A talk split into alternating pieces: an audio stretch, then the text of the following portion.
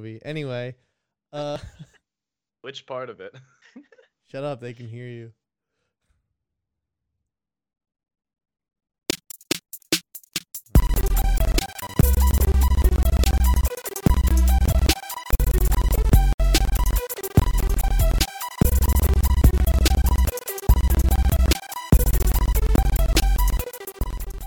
Hello there. Welcome to this week's episode of Nerd Shit Live. I'm your host, Pat Naparano. With me, as always, is my co-host Dan Kilkenny, Nick McFly, and Mike Burke. Wait, where's hooray?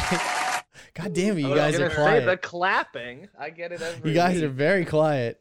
I, I just like I get I don't know like why the look I don't have to worry about this in like another three weeks. So, um, but for whatever reason, tease the the intro the intro music doesn't doesn't like play back for me some nights, and I've tried everything I can to fix it in OBS. Oh. So it throws my vibe off completely. I'm like, all right, let's do I- it. I- intro music, I- and I hit it, and. I'm like, nothing, nothing on my end. I never hear any of the music. Yeah, I know. Oh, yeah, I can't wait. can't hear any. I just- Right, but so we're we're right there in the in the trenches. With you, yeah, bud. I just welcome to our world. I can't wait until it's all just in one signal flow, one Or location. Blast it. Yeah, true. I'll Blast put a it. sub. Yeah, we Yeah, started working on see- the new studio this weekend. You guys see the fuck? You should see the fucking light, the work light I put in there. Ever since you got, I put a six thousand lumen LED. I did. Like- I, you walk in, it's like. Oh yeah, it's like it's like this place was built on fucking on the sun. You know what I mean? Like you ever been to Zara? That's it what like it's a like. It's You got it's ca- cameras on us, and we're all just like sweating. yeah. welcome, welcome to Nerd Shit Live. All right. Here's the here's a newspaper today. I don't like an think episode you guys Seinfeld? know what LED lights are. I think we should have that conversation first. Oh, I didn't hear LED. Yeah, I just no. heard big bright light. No, and immediately no, I- thought floodlight, No. like Yeah. Russian prison. it's kind of like floodlight. that. It's definitely kind of like that. It's like has like three separate little triangles that all have their own 6000 lumen LED in them and then they have different angles. So I angled them all up to really, you know, they're fucking they're on the you could, there's light on the walls too now. How does it look? Does it look? It's bright. it's bright. It'll be a good work light. Like obviously that's not like what we're gonna light the studio with, but I mean like when we're like fixing stuff in there, it's so much better than the incandescent bulb that I was, was in about there. to say we might have to start wearing like foundation if we're gonna start seeing every pore lit up. Where it is. yeah, exactly, exactly. yeah, sure. Whatever this is, gotta tell you, Nick. buddy. Seinfeld, Oh, bro. Yeah, I know it's Seinfeld, but how does it relate? Seinfeld, because uh, Kramer was living in a uh, in his apartment that was being lit up by a bright red sign for a chicken restaurant right across the street, and he was starting to lose his mind a little bit. Oh, okay. So him and Jerry then switched places, and then Jerry started becoming Kramer because then he couldn't sleep with the light on. Classic episode. I don't remember. We're that just gonna be a, a Seinfeld review show now. or Danny, Da- or a whole new segment. Danny explains an episode of Seinfeld. With no entertainment value. It's really funny he explaining it. There's not like anything to Okay, explain actually, in a Seinfeld episode. Here's all right. That's it. That's, That's the whole about, point of the show. Um, here's my fun fact. Since we're on Seinfeld, did you guys know when they moved Seinfeld from Fox like to TBS for reruns? Right, they actually sped up the show by twelve percent to Yep. add more time for commercials. Oh So, God. Uh, somebody on Reddit played both the episodes starting at the same time next to each other, and the one that aired on TBS was way faster. You would never notice unless Well, you saw the yeah. two of them together. right. Yeah, that's I, I, I forget what the process is called, but I mean it's really just to then fit other shows to clock because TBS has a certain clock time per half hour, Yeah, and then like some shows it's like twenty one thirty or something like that. For something like Fox, their TRT is probably around like twenty two, right. so they have to cut out that 30 seconds um i can't remember what the process is called but it's literally like a machine that you put it through and it just sort of starts chopping out frames bit by bit Yeah. Like Mhm. unnecessary frames where it's just like, all right, we got it it's random actually. Oh. Like it's random, or And like now- every cliffhanger is just removed. Well, now from the end of every Yeah, every it, like, show it's is random to the point where you can't notice it, and also like it it like speeds it up just ever so slightly. every show is shot on video now though, so that never could be a thing anymore. yeah, no, this, like this is what, it's just know, like, hey, can we get a three minute cut? Can we get an eight minute cut? Can we get a twelve minute cut? You know, You know, now now you could just take the original master and just cut it, you know, cut 15 seconds out or whatever you want out, just like randomly doing it manually. But Yeah. there's a machine that just automates it for you. Speaking That's of cutting shit out, Ubisoft is cutting shit out. You guys, you see this? Ubisoft says that You it's see this shit? it's You focusing uh its efforts now to more free to play models. This is not something I want to hear at all as somebody who loves AAA Shove games. just right back up as far ass. as I'm concerned. Now they have High-end since and free to play. clarified. They have since clarified the statement, saying that they're still going to be providing their three to four uh, annual release games per year, but they're just gonna like they're gonna really aggressively focus on free to play, which like good for them, or like I guess it's a good step for them because 34% of their revenue, only just a third of it was the actual sale of a AAA game. Everything else was microtransactions. Which I mean, that's just the direction that it's all going. Like I mean, look at like look at the success of, of Warzone that Activision had. I mean, it's just and as someone yeah, like Yeah, yeah, yeah, Fortnite. You know, the, the list goes on, but I mean, it's it's just looking at someone like me who is a casual gamer who Ubisoft, whatever they come out with, I really don't care most of the time. I'm not big on Assassin's Creed. I will be playing the new Far, Far Cry, Cry. 6, however. Yeah. I will be playing that. That looks good. However, it, it's primarily because a casual gamer really only has like a certain like budget that they're willing to pay for games, and Assassin's Creed type game is not the one that I would really pay for. However, if you tell me it's free, you bet your ass I'll give it a shot. A hundred percent. Would you play World no of to. Warships? Would you play World of Warships? Answer me World of- honestly. It's That- free to World of play. Warship- Is it free? Yeah, I'll, I'll it's- it okay, I yeah, it's on- it. all right. If it's free, I It's will on consider it. Steam, But that's and the thing. It invites people in the door. That's just what it does. Yeah. that's literally how I mean, they're it's just completely shifting to the mobile game model where it's freemium uh, with every single thing because it works. Like Yeah, you know, but you're not, you're hold not on. gonna do something that doesn't work. I- the problem I, know have with this count is we've seen this before, and I don't know if you guys heard a little game called Battlefront 2, where they made players pay $60 for what is essentially a freemium experience, a whole bunch of RNG micro uh, microtransactions, loot boxes, and they found out that if you did not pay to get characters, it would have taken you 2100 hours of gameplay just to get either Luke Skywalker or Darth Vader. And people lost their fucking minds. Like Yeah, I, absolutely yeah, insane. So there are incorrect ways to do it and correct ways to do it. That's just an incorrect way to do it. That just makes it completely unfair. and I I think mean, that someone someone's got to crawl before the rest of us can walk, and I think EA Yeah. has been well, crawling look at for years. look at Really, Valorant. They've look at look at Valorant. Look at League of Legends. You know what I mean? Those Yeah. games are free to play games and millions of people play them. Now listen, I don't think that speaks to their quality or there is no criticism against them, but I'm just saying people are attracted to that. I mean, Mike, you just said Fortnite, right? Yeah. Yeah. I, I even I spent money in Fortnite. I get the season pass when I play that game because I'm like, I want the cool costumes. My one friend has no joke. Um he has every single skin. Like every single Batman, Superman, Thanos, whatever the fuck. He's got it all. Jesus. All right. How much my guy spend? I don't know. He's got to have spent God. a lot of money. But like I, I I like the idea of you know you can get the game and just put in however much you want to put in into it. What I I don't you know obviously want to see that all of a sudden you in order to get better at the game or like get access to better Oh, nobody wants that. Hey, Nobody I mean, wants that. Yeah. it no nobody wants that of course but I, I like the idea that you are able to then put in the amount of money that you want to Yeah. i don't want aaa games to go anywhere of course not but i This is also i like yeah. the idea of this well, yeah. I think and it's also going to be interesting, um, because this model I feel works predominantly well like for profit for the companies when it's a multiplayer game.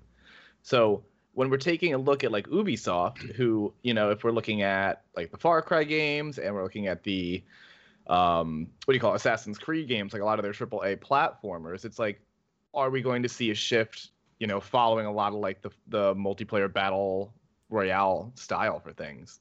True. Well, do you think this has any implications for bringing on like more indie studios, like No. or, or all in house? How did I know that you were gonna bring it back to the indie game make? I knew that going into this. You're gonna be like, what does this say for the indie game makers? Well, no, I mean like if Dick's they're always gonna looking ex- out for the little man. That's what I'm yeah, saying. exactly. But I mean, like it's it, it to me, it seems like if they don't do that, it's the same mistake that Quibi made by not bringing on like independent content creators.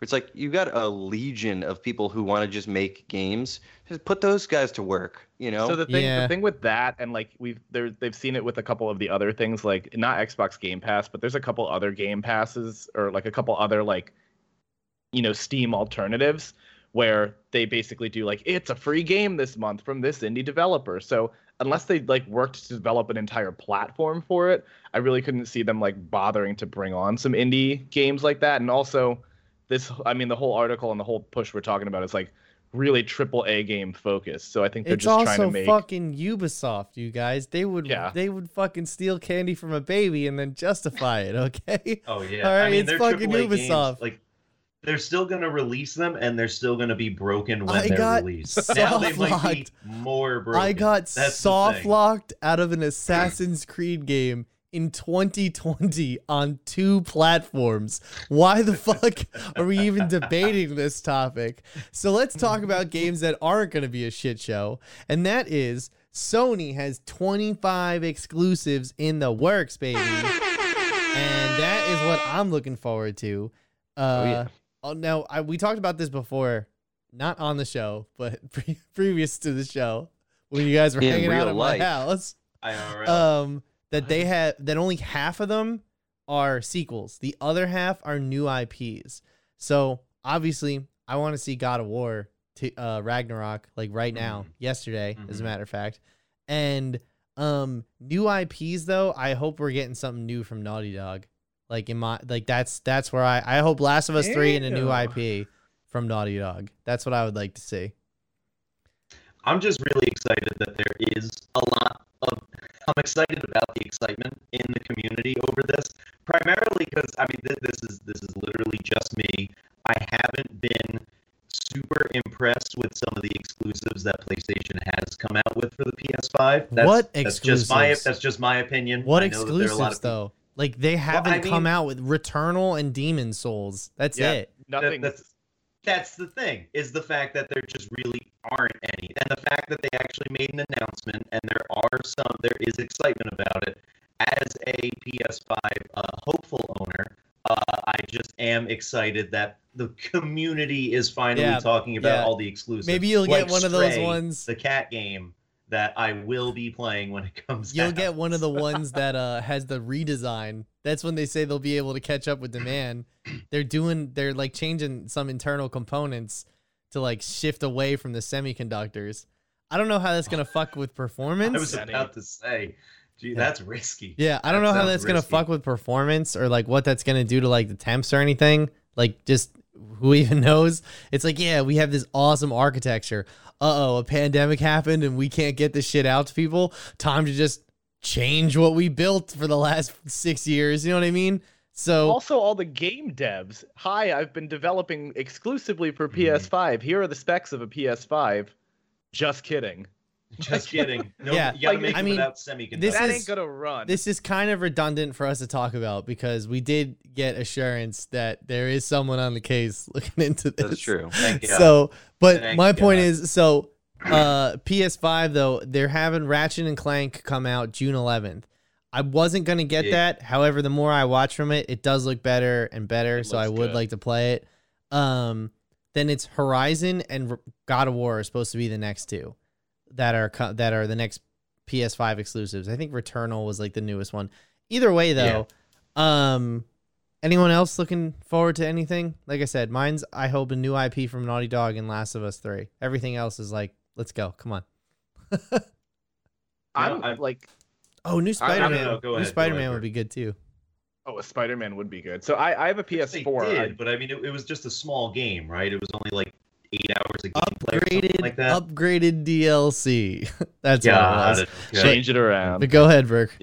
Yeah, I mean, I have a PS4. Um, I don't have a PS5 because I again, there's two games for PS5, and I'm not spending six hundred dollars on that plus. Right, if I could get it at the store right now, but I'm I'm super excited because looking at like all of these games that PlayStation is making exclusive, they've just been blowing everybody out of the water for like the last two three years. Like it's no contest. Xbox can just completely like shut up. I loved my Xbox 360. I really did. I loved the Yeah. I loved my GameCube, but god damn it, some of the best gaming moments I've ever had were on my PS4 playing a single player game. Like Mhm. really like elevate the fucking experience. You know what I mean? One thing that I, I changing topic just like slightly. My favorite thing has been like researching this and then just going to the comment section. As soon as you get to like the third comment, it's nothing but people bitching about timed exclusive games, and it's just people complaining about nothing that has anything to do with the 25 games that they're coming out with. It's just people complaining Well- Oh, I about gotta this. look. Um I gotta look. What's that? What's it? Days Gone is coming to PC. Horizon Zero Dawn came to PC. Mhm. So Yep. if anyone's interested in playing those on PC, they will be there. I'm actually super interested. I like I I've wanted that game forever. what Days Gone or Horizon? Uh, no Horizon, um, because it, It- just looks cool. And I know we've had we've had this. Nobody wants to be a biker. and it really upsets me because I really like that fucking game, and everyone's like, "Yeah, that game looks cool too." I'm like, "No, you don't get it. You don't get it." You- I actually, I actually found my old review for that game. I, I forget who I wrote for at that time, but I found my review, and it was literally like, if it was just like, I don't think it was uninformed, but it was the most basic thing. It was like, yeah, if you can get through the opening hours, you'll have a great time. But that is every game. That is literally the lowest bar you can set for a video game. Just yeah, if you can make it through the tutorials and setting up the story, then you're you're you're off to the races. You know. It's like saying that with Red Dead. If you, yeah, Yeah. if you could get through the first uh, five hours of the tutorial in Red Dead, you'll have a great time. if you can get through the prologue, you know the part where they invest you and everything, you'll be a okay. I mean, If you can I get through the part where they tell you how to play the game. I haven't still play, played past the first three hours of Red Dead 2. Wait, I- are you serious? I I played like three hours and then I completely forgot about it. God, Haven't yeah, but you also title you d- sequence. yeah, but you No, did that I with. Last of Us as well. You got like four hours in and then you stopped. Yeah, yeah. I mean, maybe that's just me getting old. Uh, These old bones have a Ah. hard time playing These fingers just but can't meanwhile- do it the same way. Meanwhile, I played a hundred hours of Rust in the first like three days. God damn it, dude. You know what's funny is that I actually go back to the Rust nights now, and I think, wow, such a long time ago. It really wasn't, but it's just I spent so much time in Yeah, Rust. It was like a very densely, you know, Oh, packed couple of fucking months. dense. We were like every Friday, like Thursday through like Sunday. We are like, we fucking doing Rust? Are we doing it? Like, Yeah, Mondays and Tuesdays. it's true. There was one week where we played every we gotta night. refill the TC. We gotta get back in there. On yeah, Monday it's night. true. All right. Uh, that being said, next is He Man. It is He Man TV show. What is it called? Masters of the Universe, I think. Masters Masters of the Universe. Universe, Ver- yeah. Revelation. Coming out in two parts. Yep. Um, Kevin Smith. She-Ra. This is of Kevin Smith's design. Uh, Mark Hamill is playing Skeletor, which perfect, perfect. Kevin Conroy is playing Merman, which Friend of the show, Kevin Conroy. yeah, friend of the show, Kevin Just Conroy. about to say that friend of the show, Batman and Kevin. Two Conroy. parts. First part in July. I think I saw on some website. Second part is November. Did I read that right? It's July twenty third. Yeah, July twenty third and like November. Yeah. So it looks good. I think we talked about this too, and I just said that the images from this show, I'll cut to Nick real quick. They look really good because they look updated and modern, but they still retain the essence of the cartoons I watched as a kid. You know what I mean? Yep. And I had Yeah. that problem with Voltron when Voltron came out, I turned that shit on, and every episode was like an hour long. It was like they did a Netflix style like TV show, like 13 episodes or whatever, an hour long on Voltron. I don't think that's what this is gonna be. No, it's gonna be like a cartoon, like a like a you know twenty to thirty minute runtime. Yeah, I'm and I sure, think that's episode. what it needs to be, though. It needs to be a cartoon that kids can watch, but adults can get into too. Well, reading through the article, it, it, it seemed to me so there's like two concurrent series going on at once. One of them being more geared towards kids, and one's geared towards the fans of the '80s show, and a live action movie. Yeah, yeah, there but is they've been also a talking about, live-action but they've been talking about that movie for years. Like after Thor Ragnarok came out, I remember seeing on the internet like, "There's your Masters of the Universe movie. Just do that again." You know? hmm I mean, do we know anything about anything production wise? I'd love to hear like cast, you know, rumors and shit like that. That's what gets me going. Uh, Rumors. Guys behind the computer. computer. Rumors by Fleetwood Mac. yeah. I think we should do a Dreamcast for He-Man now too. All right. Well, I want Sarah Terry Michelle Crews as Gellar is He-Man. in I'm this. saying it right now. At least it's Black He-Man, perfect. we I need it. love that. I we love do that. need it. Who would play Skeletor? Um, Mark Hamill. Mark Hamill. Mark Hamill, okay. Fat old Mark Hamill is playing Skeletor. He lost Perfect. a bunch of weight for Star Did he? Wars. Is he Yeah. skinny again? We'll just do I the mean, Star I Wars mean, he's thing. old man. You know, like He got that beer belly. Yeah, I mean, he, we'll, he we'll lost. just do the I remember Wars what he thing, where said. I remember- someone play Skeletor in costume and then being Wait, voiced yeah. by I, I remember what he said when he was doing Star Wars again. He was like, "They put me on the if it tastes good, I can't eat it diet, and I was at the gym three days a week for two years before the Last Jedi." Okay, like they were just like, "Let's get this guy in any shape that we can." Let's get this voice Okay. actor in as good of Yeah. camera All right, shape as we that's can. that's Yeah, the dude who's what it not been in front of a camera for years. you could find that interview. loving life. It's on Good Morning America. Hey, yeah. and then, then Mandalorian, they're just like, all right, we're deep faking this one. Just put put anybody there, deep fake the face. Of course. I yeah. mean, I can't imagine the interview where Mark Hamill was like, "Okay, so what day do I have to be on set?" And you just Dave Filoni and Jon Favreau are like, "Um, I thought we told you. how do I tell you this?" All right, so moving on. Pokemon cards. Pokemon cards. I have one note for this, and it's just, come on, really? like, y'all are adults. like this is what we're doing.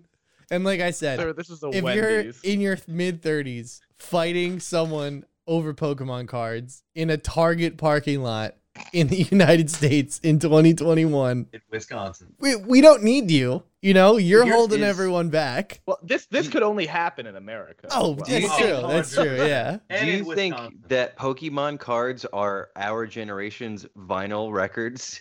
Like, like oh. man, it just things you know they my were just better back then. Thanks you know, for just bring- so bring 'em much. back. Thanks for so Nick. much simpler when I had the Pokemans. I don't know why I always go to that guy, but that's the Yeah. guy. Just your classic American. yeah. I'm picturing like our dads, like, oh, you know, vinyl. It just sounds so much Yeah, better. that's oh, fake. Oh, there he That's is. a fake one. There it is. Don't It's buy it from. Danny. I mean, it's not first Okay, impression, but so it's not fake. Now that you're putting that card in my face, I have a story for you. I think I've told this story before, but it is a great story. So it was my brother's birthday, right? And we were at the grocery store. Okay. And you remember how they had the vending machines that sold the Pokemon The- the cards? trading cards. Right. Okay. So I it was my brother's birthday, and my mom was like, "Okay, let's get him a pack." So they get him like the ten dollar pack or whatever, right? Because it's his birthday. Uh, I got like the five dollar booster pack because my parents didn't want me to feel left out, right? Either way, from from this point to the car, my brother and I were bothering each other, and I made him cry on his birthday. Which thinking about that now makes me smile. Either way, though, um, either way, he was crying, and I remember he opened up his pack of cards, and he got like nothing good, like a bunch of filler shit, right? And he was upset about that. I had this fucking booster pack with like five cards in it, right? I fucking thip, thip, thip, get to the fifth one. I like almost Thip. shit my pants right there. It was a fucking holographic Charizard, the very same one that Danny has. I Mhm. remember I was like, oh shit, I got a Charizard. Yo, my brother straight up became that guy from Intervention. That yeah, like that's how hard he started crying when he saw Here's the card. real question: Did your parents ask you to give it to him? That's what I've been waiting No, on uh, this whole No, story. no, no, never, ever. If they did, I'd be See, like, fuck see, in my household, my brother would have thrown a tantrum and it'd be like, Nick, you know, like, we'll get you You, another got, pack. you gotta just be the better man. yeah, Nick. just give it to Oh. Chris. Uh, I will say Oh, this: no. there was not not for Charizard. there was There's also- no high road with. There was also other times where I had like a holographic, like uh, what's the what's the crab Pokemon? King King crab. crab? oh, uh, Good Will Hunting. What? Yeah, Goodwill Kingler. Hunting. Uh, Kingler. King, Kingler. whatever the fuck. I had a holographic one. Of, either way, it was like a good card or at the time or whatever, Mhm. right? And I misplaced that, but since my brother had such sticky fingers growing up, I was able to blame it on him and like convincingly get away with it. And yo, he cried like ugly cried. Like I didn't do it. I didn't no one believed him. My dad came home from work and found the card on the shelves. Like, oh, is this what you were looking for? And I just remember my mom like all this drama over fucking Pokemon cards is my point. You know what Which I now mean? you understand why people were pointing guns at each other in a parking lot. Which can I just say, when I first read, I wasn't in the production meeting on Thursday. When I first read this story and I, I saw it in the grid, I thought Pokemon cards were getting recalled because they were causing paper cuts and like they were too sharp on the edges. I never in a million years would have thought that they were being taken off the shelves because of fighting. This is insane. Y'all, I, I got my Pokemon cards from my parents last week. I don't have Oh, any Pokemon anything cards. I don't want my shit broken into, being robbed. I don't got any Pokemon cards here. No one tell them where I live. So, did you guys collect any other cards other than Pokemon? yeah, Yu-Gi-Oh, bro. kids? yeah. I had the whole Yu-Gi-Oh. fucking wrist thing, and we dueled and shit. It was That makes sense. Mhm. So I I- know this I- is kind of random. Uh, did you guys ever do like get wacky packages? Or yeah, was that absolutely. okay? oh, I thought that was yeah. just me. Nah, No, no, no, Wacky yeah, absolutely. Crazy Bones. The I got crazy. I got kids, mad like- crazy bones as a kid. Crazy Little Bo- garbage kids. I feel like Little garbage talking kids. about. for me, uh, like- garbage pail kids. like yeah, I felt like, I like crazy I like bones. Little garbage kids. I I felt loved Crazy like Bones crazy bones came first. Like I remember that kindergarten, first grade, and then second grade was Pokemon. It was like, yo, go fuck yourself if you're not into Pokemon. And then third and fourth grade was Yu-Gi-Oh, and I was just like, all right, gotta have all these. Um, I can't, I can't remember what I had. What, what the? Oh, after that, it was like, you know, uh, I think it was just, yeah. Uh, no, I, Yeah. I kind magic was like for me like I bought a pack. I was like this is too much, and I actually returned. I sold it to my brother for the same Straight exact price. I did. Yeah, I was, like, this, is looks it. cool. I was like, I love all these like you know D and D type things like this, and I was like reading through the cards, and I was like, oh my god, this is far too complicated. Well, not me. I mean, even I'll- that. It I'll- was I'll- like- I'll just, No, go ahead. I was just gonna say, I'll tell you guys, I still play Magic.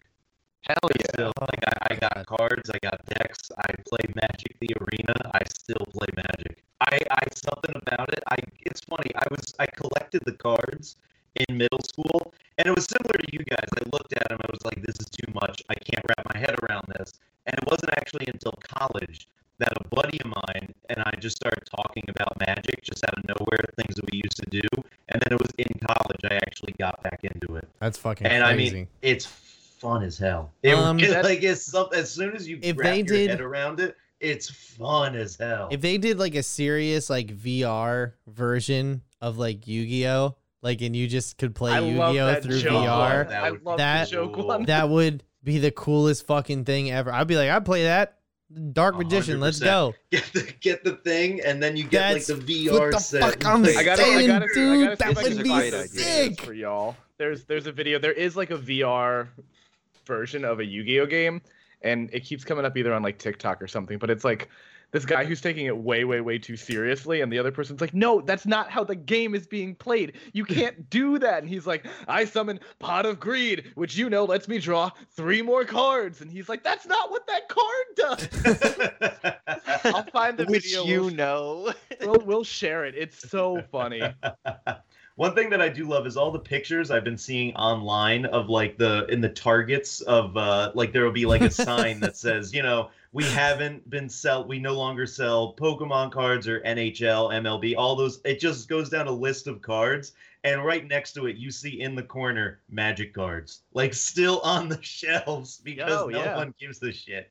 And what I love is that I was actually just in a Target today, and I was looking for a a, a baby gift uh, for a my, for my little cousin for, a baby. For- yes. for a for a, for totally a baby. And so uh, what I noticed was in the baby section, they had the magic cards.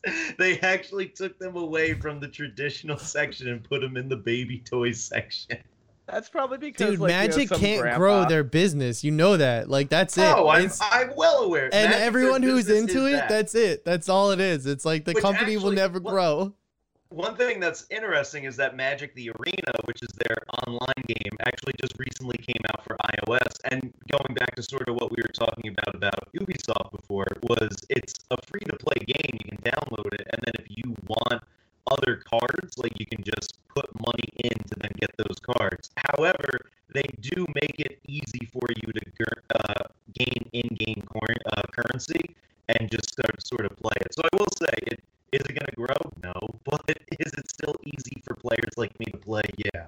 Can I get a Black Lotus in game? Oh, dude, that's banned. That's a banned card. We don't. All right. Actually, on that about that. subject of shit that should be banned, uh, the Venom Let There Be Carnage trailer came out.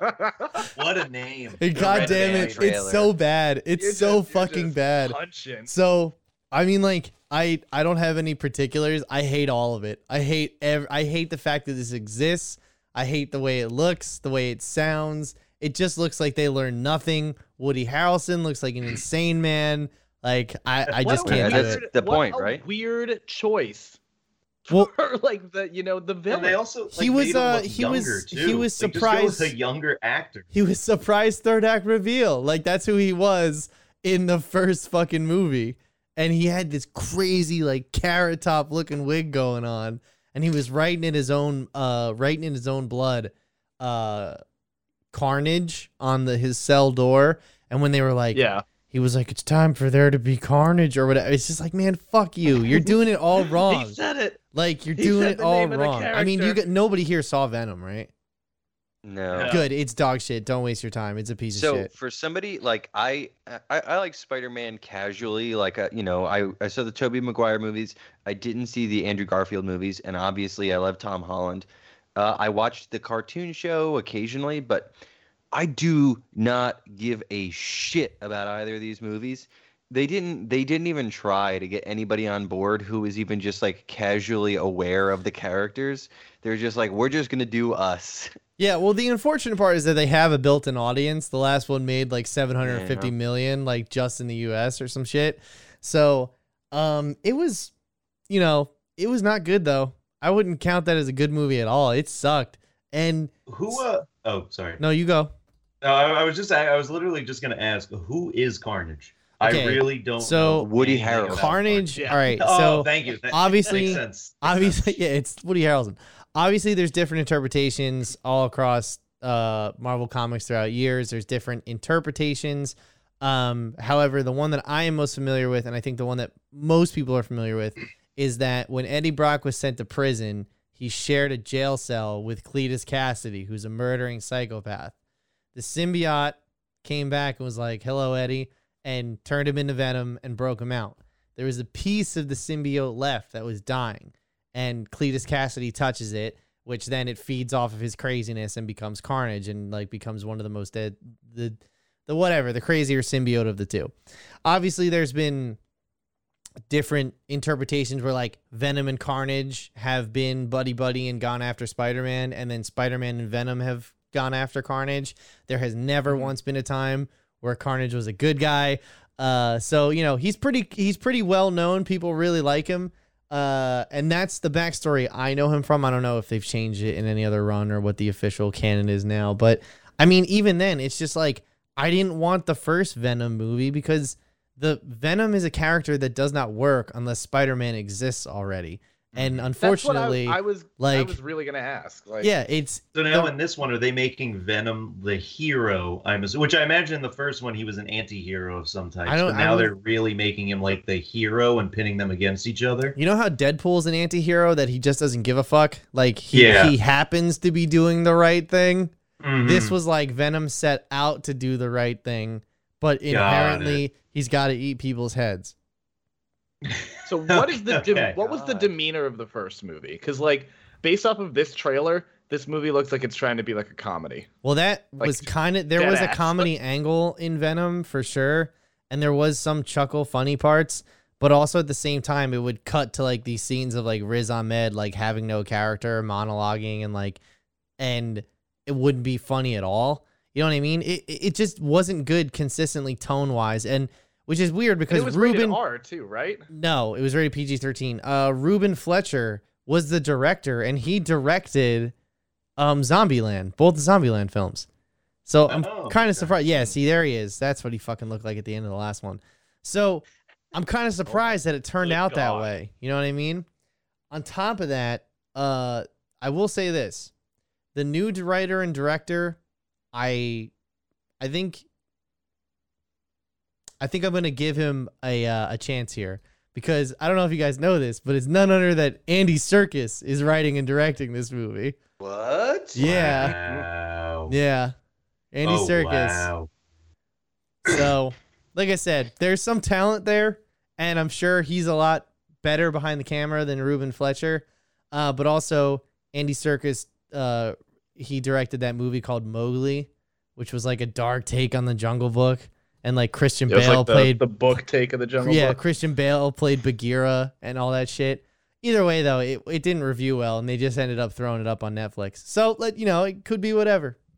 But And uh, they're planning to only release this in theaters right now. oh yes, Yeah. So- They're really they're swinging for the fences. That's like yeah, that- that to me is like it it's like understanding all of like you know the the general populace hype around superhero movies and whatnot like this seems like it's like a real you know side stretch and side reach. It's it's almost like a you know a spin-off. It is a spin-off essentially but it's like you really think this is going to do good box office only?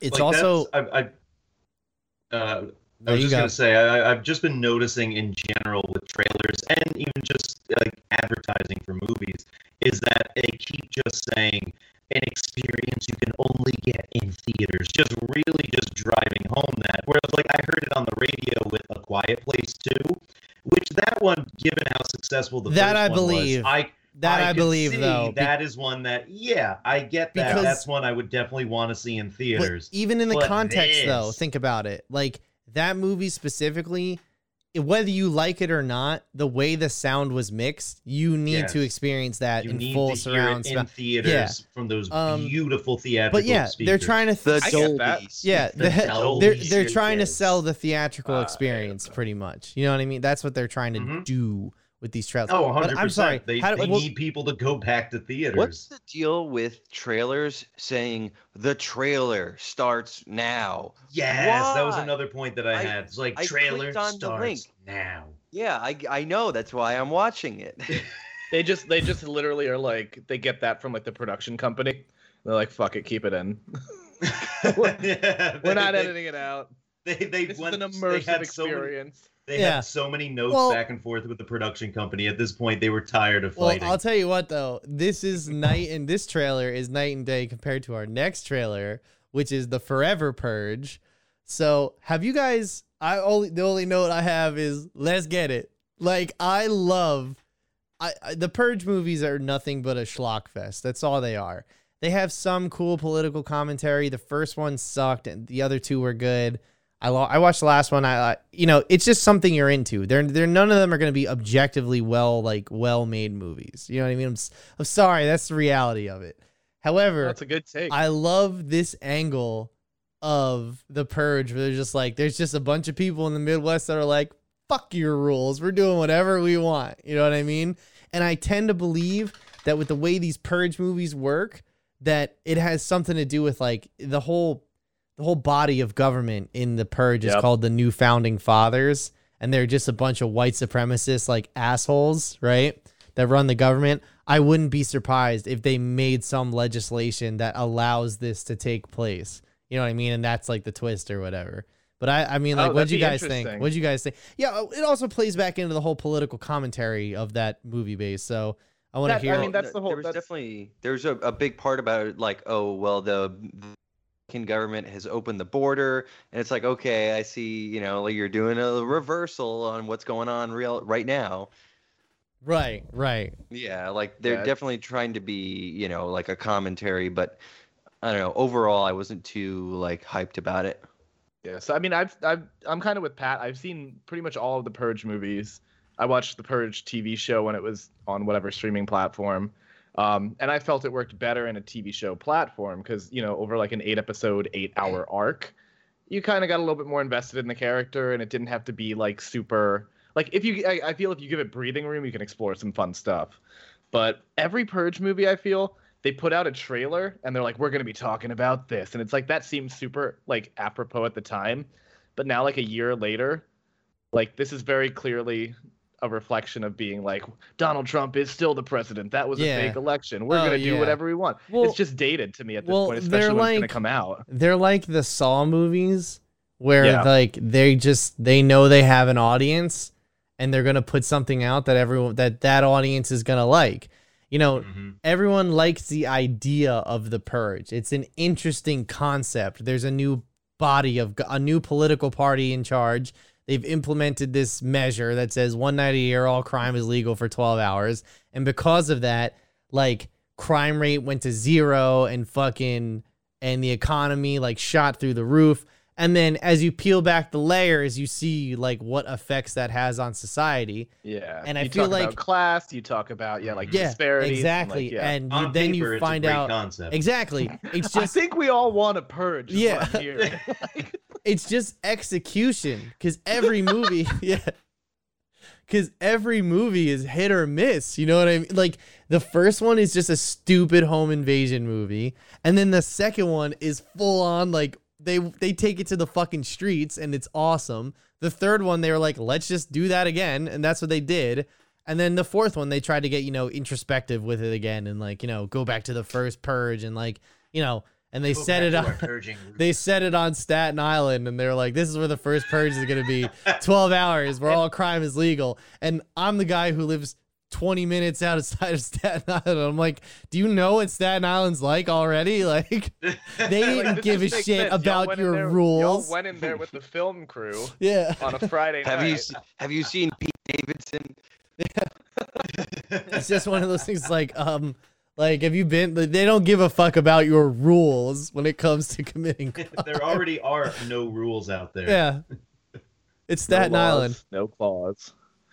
I, yeah, right. Yeah, I mean, the I watched the trailer. The only note I have about this is literally okay.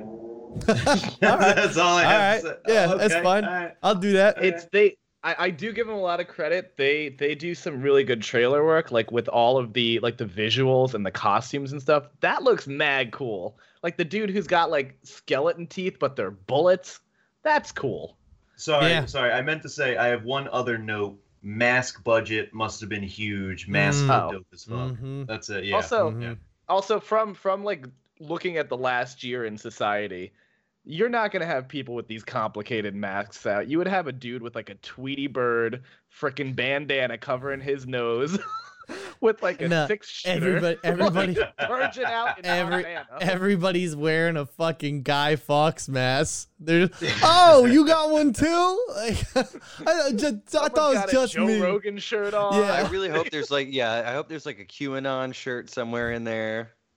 And there's a big online presence, but only like 13 of them show up to the actual Yeah. purge site. Also, Like Area are where, are 51. the, And, like, where are the fat they- people? They like, like these are these are all like military tactical. they like take like, that is not pictures. what middle Where are America the They take selfies and light flares. They don't kill anyone. No like, neck beard, not a single neck beard inside. I was gonna. I was actually gonna say that one neckbeard in Self-image. overalls just shows up with his face painted silver and a sickle. katana. Yeah, and like a sickle, and he just With stabs the, the one insurrection mailman. Guy.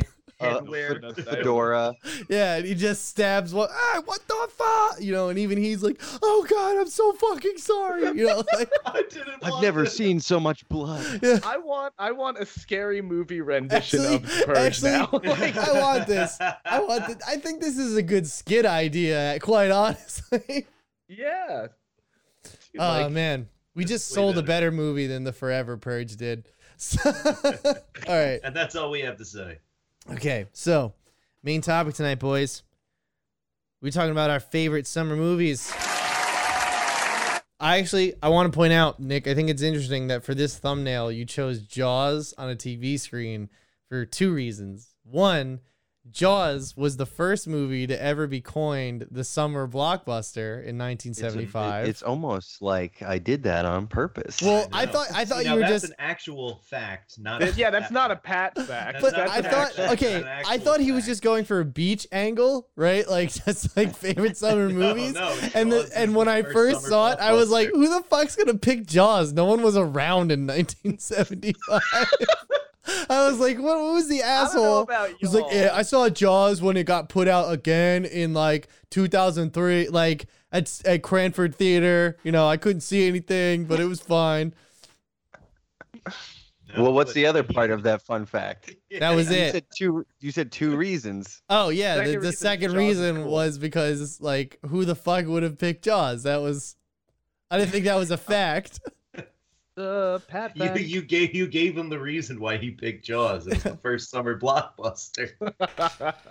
All right, whatever. Anyway, so yeah, what are we talking about, Pat? so we're talking about our favorite summer movies that we saw in theaters. I we kind of talked about like a month like I would say like nowadays it's a little bit bigger because, you know, everybody's trying to get a summer blockbuster out. Um but it used to be last week in April, first week in May to um last week of July, first week of August is like the summer movie months because then like the last 3 weeks of August everyone's on vacation. So like nobody wants like nobody's seeing movies and kids start going back to school. Uh, old people start walking in the mall again, so they don't get the air conditioning of the movie theater. You know, it's just these are things that they take into consideration. It's cold inside theaters. Kids are out of school. There's more free time. You know, so I mean, for me, I saw a bunch of movies as a kid in the summer. I still see. I just saw a fucking movie the other day. What am I even going on about? But my point is, is that uh, we picked two that we did like and one that we didn't like. That's kind of our thing around here. And uh, I'm gonna The go first. Two for oneer. I'm gonna go first. Okay. I'll tell you All right. guys a fucking. I had like a lot to work with because I just found like I just started going back with old movies that I saw as a kid. Right. The first one that kept coming up though was 2002's Spider Man. Okay. Directed wait, by- wait. So, so that was that was the first one with Tobey Maguire, right? Yes. Yeah. Yeah. Yeah. yeah. Okay. Okay. Okay. No, no, it's the other one. Uh, Ric Flair was actually Well, Spider no, Man. I, I, I was just movie. making sure. I didn't know if it was the Spider-Man 2. I'm sure you would have No, said that. fucking Never I would- mind. Forget So, it. Is that I was? I mean, Spider-Man. I could have picked. I could have. I could have picked Spider-Man two, but I went with Spider-Man one because I saw it on my birthday. I think I was turning like ten or eleven, right? And I remember my cousin was taking me to the theater, and she was like looking at movie times. This is like when you used to look at movie times in the fucking newspaper, and she was like, "Oh." I see they have one at 9:30. She's like, mm, "You can't go to the 9:30. You'll never stay awake." I go, "No, I think I'll be able to." So she called up Moviefone to buy fucking tickets. Movie And the 9:30, Ah. w- the 9:30 at Menlo Park Mall, which was still theaters by the way, not like this dining shit that they have going on. Yeah, bougie pretty much. Um, 9:30 was sold out, so they offered her the 10 o'clock, and she went and she bought it. And motherfuckers, I stayed up that whole goddamn movie. It was awesome. This is the first So movie I've ever seen where the bottom of the screen was just people's heads. Oh, that's cool. Yeah, Yeah. Where, like it was a packed theater. Yeah, it was the first time I was ever like, holy shit, a lot of people go to these things, you know? I wonder what that what my first movie was like in a fully packed theater. It might have been like the Pokemon 2000 movie. Oh See, I yeah. went- see- Ah, no, that might have when been the same. when I me. was that young though, and I saw movies, I normally didn't go on Friday and Saturday nights. I usually went on Fridays at like 4:30 or 3:30, like right out of school. Like my Mm. mom and all the moms would take the kids to go see like Finding Nemo or like whatever the hell was out that kids would see right over in um uh Danny you would know. Do you remember the Oak Tree movie theater like right on Oak Tree Road? Movie City is what it was called. Yup. Yeah, it Yup, had all the remember art. that one. Okay, I would be there on Friday afternoons seeing a movie. Uh Yeah. And My, my mom would. Oh no, go ahead. there you go. Um, I was just gonna say, my mom never worked on Mondays. It was just like as a hairdresser, us hair salons are pretty much closed on Closed, Mondays for the most part. So I was always, I grew up going to movies at like noon on a Monday during the summer when there was literally nobody Oh, there. it was the best. it was the greatest thing. I saw Ice Age there too. All right. Anyway, go on. Who's next? Oh, are you? Are we doing? We're are we doing the we're doing the one? normal way. Yeah. Dig. Uh, Danny, Burke, wanna why don't you go? Okay, yeah, I can go. So, uh, Bert, I why don't you go? a Why don't you go right now? hubba, hubba, hubba. I have a little bit of background for it. So, um, mine were actually not like when I think of summer movies. We used to do this thing in like our neighborhood where our buddy had like a pool in his backyard, and his dad had got a projector and like a big screen. So I remember like we used to like everybody in the neighborhood would go over to their house, and one of the dudes or one of the yeah one of the dudes worked up one of the parents worked up in up by the city and he worked like near the docks and stuff so he was able to get like all of the bootlegged dvds for like things that were out in nice, theaters nice. Nice. I was wondering who was gonna bring up the bootlegs. oh yeah so like i like vividly remember like every week it would be like a friday or it'd be something like that we would have like movie night where everybody would go over in like the dark it was swim like it was dark so we would like night swim they would get everything set up the adults would be drinking and we'd watch a movie who's from in the my pool. mouth. Anyway. Man.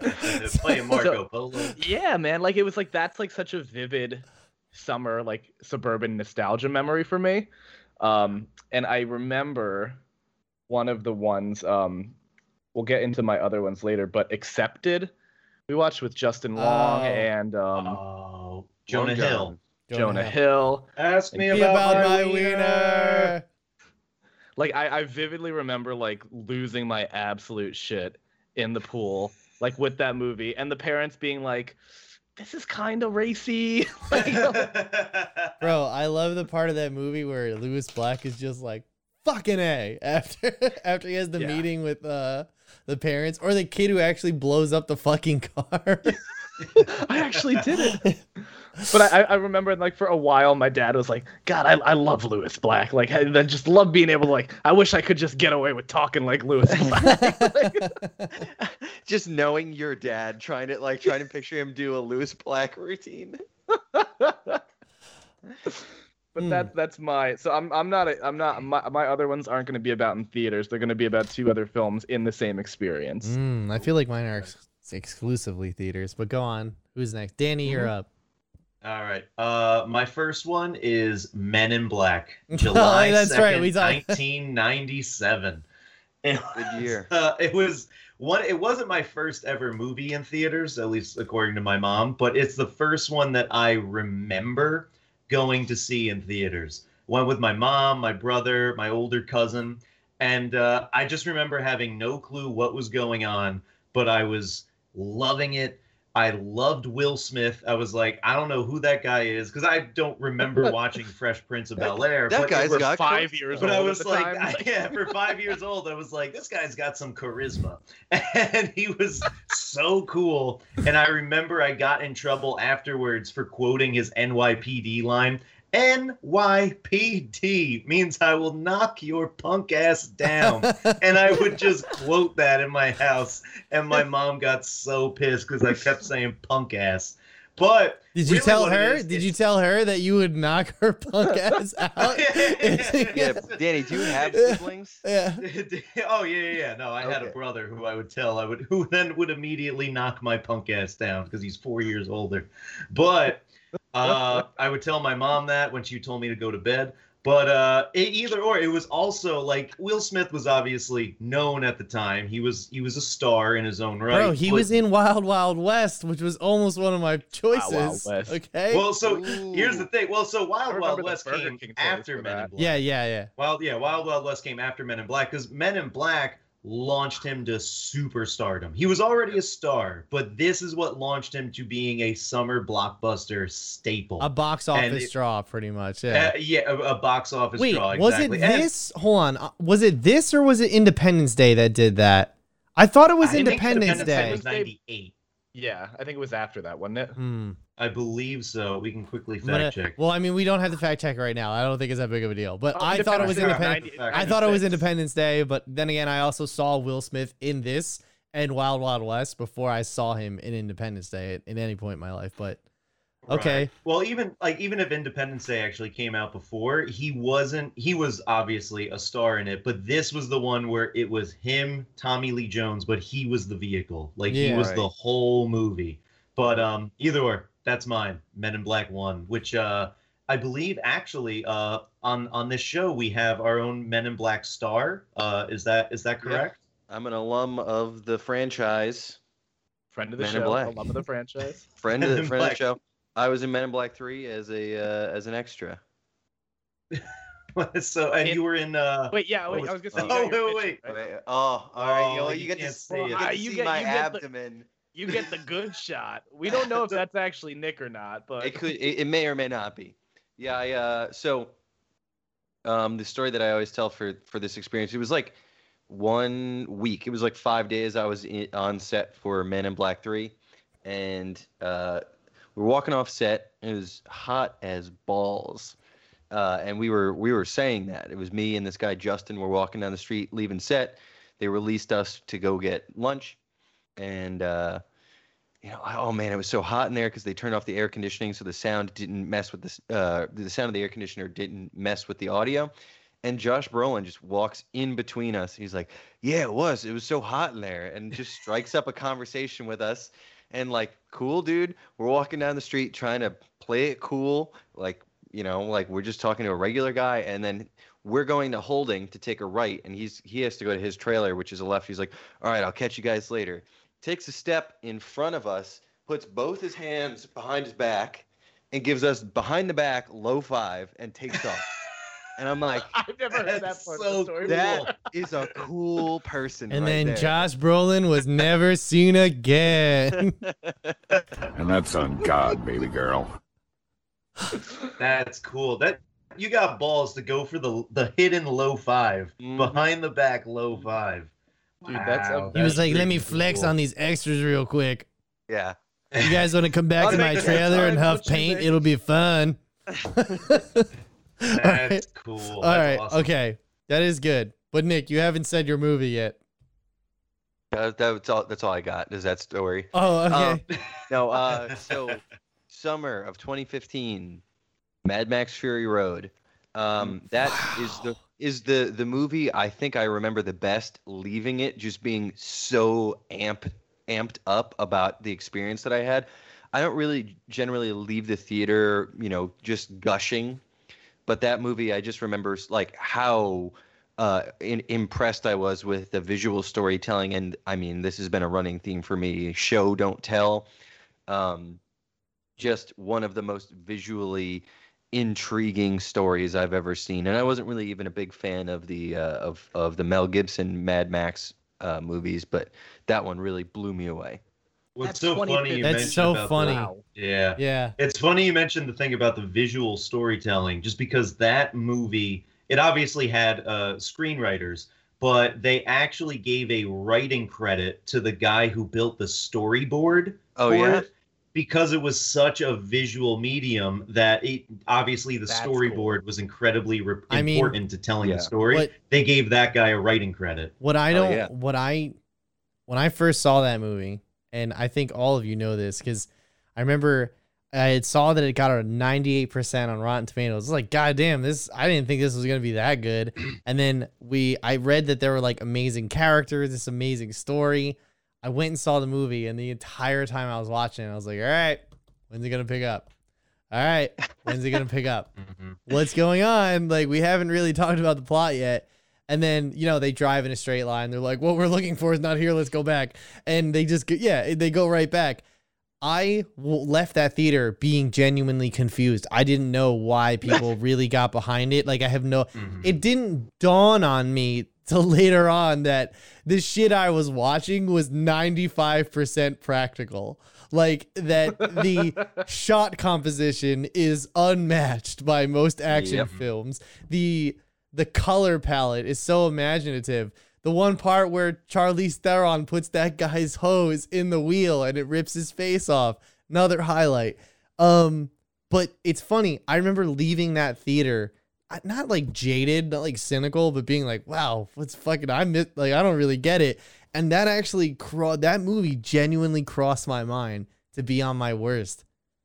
Really? Really? Yeah, yeah. Because even when I watched it again, I was like, I just don't fucking for- get why people are like, "Holy fuck!" Is I I haven't seen a movie yet that has been able to top Fury Road as far as build like just building a uh, a universe around itself because you might not have seen any of the other movies um, which I, I actually haven't seen any of the other Mad Max I movies like the until Road this one Warrior. The Road Warrior is and, and, favorite. and just I just knew exactly what was going on, what the hierarchical structure of the society was.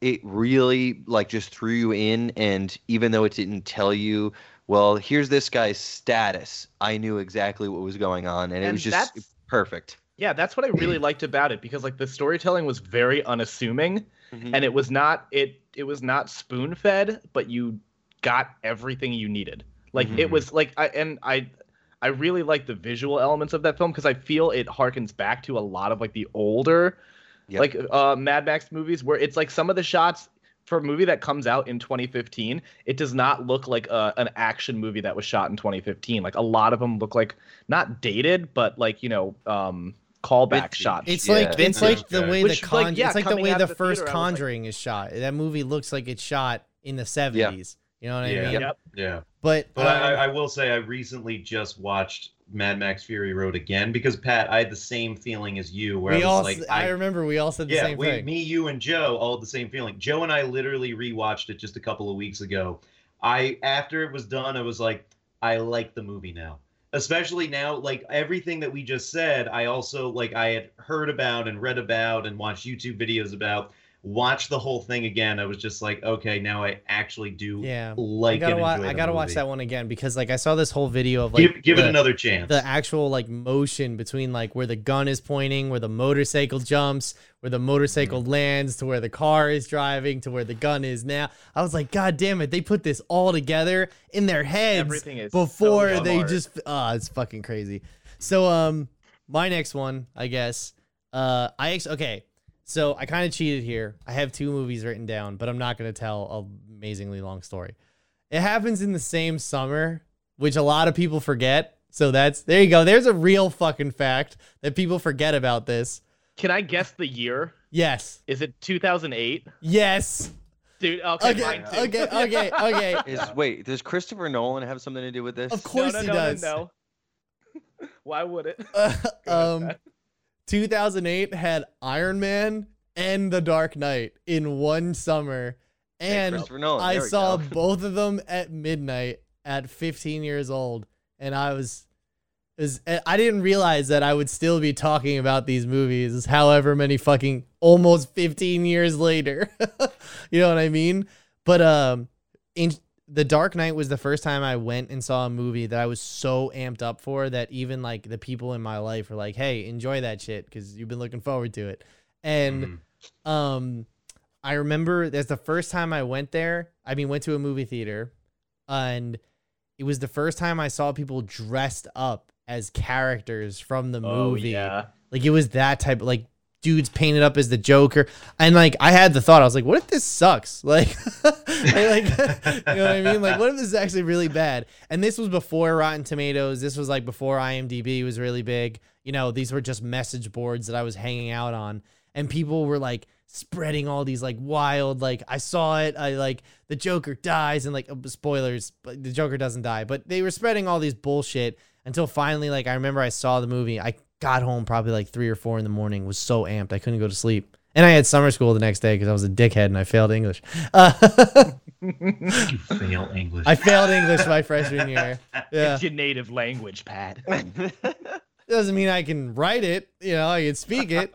Well, I mean, I mean, all we have to do is look back a few, you know, a few weeks back to when Pat said liably legalable, and we'll. all right. I may not be able to Pat speak. Not being able to manage you English. can't fucking tell time because that was months ago. um, but and just Iron Man in general, we all know what what that movie did. We don't have to go over it. We have a whole video on our channel going over what that movie did. Um, and I will say this. That was the first time I had ever gone to a movie at midnight with somebody else's parents, and that makes all the fucking difference. The tone was totally different. This guy didn't want to be there. My my parents would always be like, "Oh, let's at least, you know, have a good time." They go to the movies at midnight. They feel like big kids. This guy was like, "Fuck you. I don't want to be here. I don't want to take you here. Nobody better enjoy this." And you want to know what? We even Iron Man as we walked out of the theater, we're we get in this guy's car, you know, he's driving me home and he just goes, "It's a good fucking movie." Like that was all he had to say. But yeah, no, those are mine. Uh, Iron Man and the. I really, it's just the Dark Knight. The Dark Knight was really the one that was like, holy shit. Mhm. But I just I, I think back to what my reaction was around the time that Dark Knight came out. I didn't see it in theaters, and I remember people freaking out that uh, that uh, Heath Ledger had Heath Ledger. died, yeah. and I was like, "What is the big deal? He's an actor. Who gives a shit?" Like, and just being so jaded, I'm like, I'm too cool. And then I eventually got around to seeing the movie when it came out on TV and just like learning the Joker monologue in the hospital and just like Yup. that was one of the things that made me want to do acting as a profession for Mhm. a period of time in my Yeah. life. That's so cool. that's why I was in Men in Black 3 was because of that movie. I- That's so cool. I will You dude. say Josh this, I- because of Heath Ledger. yeah. I like I auditioned for plays with those monologues Yeah. back in the day. Mhm. And I remember I there was a show I did when I was like 14. It was during the summer. Uh and it was this show called a Thurber Carnival. It's like a really dated like skit show. I don't know. It's fucking stupid. They had some guy come in and like update the jokes. It's so fucking old. So um I remember I auditioned for for that show just by listening to the clips that were on IGN's website of Heath Ledger doing his whole Joker thing, and I just memorized them. And they were like, "Yeah, do you have your monologue?" I was like, "Oh, I'm just gonna wing it." They were like, "What?" I was like, "Yeah, I'm just gonna. It'll be fine." And I actually got cast in quite a lot of parts uh, in that There you show. go. So you know, maybe I should go back to doing that. Just fucking memorizing monologues from. Harken back to what works, right? Yeah, but I uh, just remember like that Halloween afterwards. Oh, everybody was. A Oh my God, it's the yeah. So worst. many jokers. I remember my just mom remember- I think it was my first me- high school Halloween. I'm no, it was our sure, second one. It was our second one. Oh, it was our second one. It was Yeah. our second one. Okay. But yeah, it was just everyone was the Joker. I remember even like cool people were the Joker and lame Mhm. people were the Joker. You know, The only thing they Yeah. could agree upon. it was like Yeah. And we had the we had the Spider-Man pointing meme. It was like- it was like when the popular chick and the lonely chick accidentally wore the same sweater on dress down day or something. You know, it was like They that beat sort the of shit out of that lonely. yeah, it was like that sort of kinetic energy, that sort of lightning that was I, that same Halloween. Someone dressed up as a big sperm cell too. it was just a sea of jokers and a sperm cell right And a there, right in the middle. And I think the Hey, man. sperm won. Yeah, the Yeah, sperm. stand out, the right? competition. Yeah. I remember th- that specific Halloween. I think I like I put together like a Darth Vader costume with like a cape and, and a helmet. That was it. And the helmet I had since I was like 10. I was like this Right. barely fits, but whatever. I didn't do the that Joker. year I was George Harrison for Halloween. I wore a sweater vest. I- I uh, I was really I was in tune with culture back in high school. Nick, I was I was Nick um, came to school and was like, "Why are all these jokers here?" I, I, I, Look at all I- these these these these plebes, Yeah. they're so uncultured. yeah. fresh freshman year, me and me and three other friends were um Sergeant Pepper. Like, and we like Nice. bought like the shiny like felt and sewed Mike, our own Mike, costumes. Uh, that's cool. I was regular. I was like George Harrison in plain clothes. Can't you guys tell? All I did was like cl- it was, I just like combed my hair differently and like put on a, a, a like a different shirt. I was like George Harrison from the Beatles. Can't you guys know tell? Is it not obvious that I'm George Harrison from the Beatles? Every time someone asks, "What are you?" Nick just let out a, a pretentious. ah.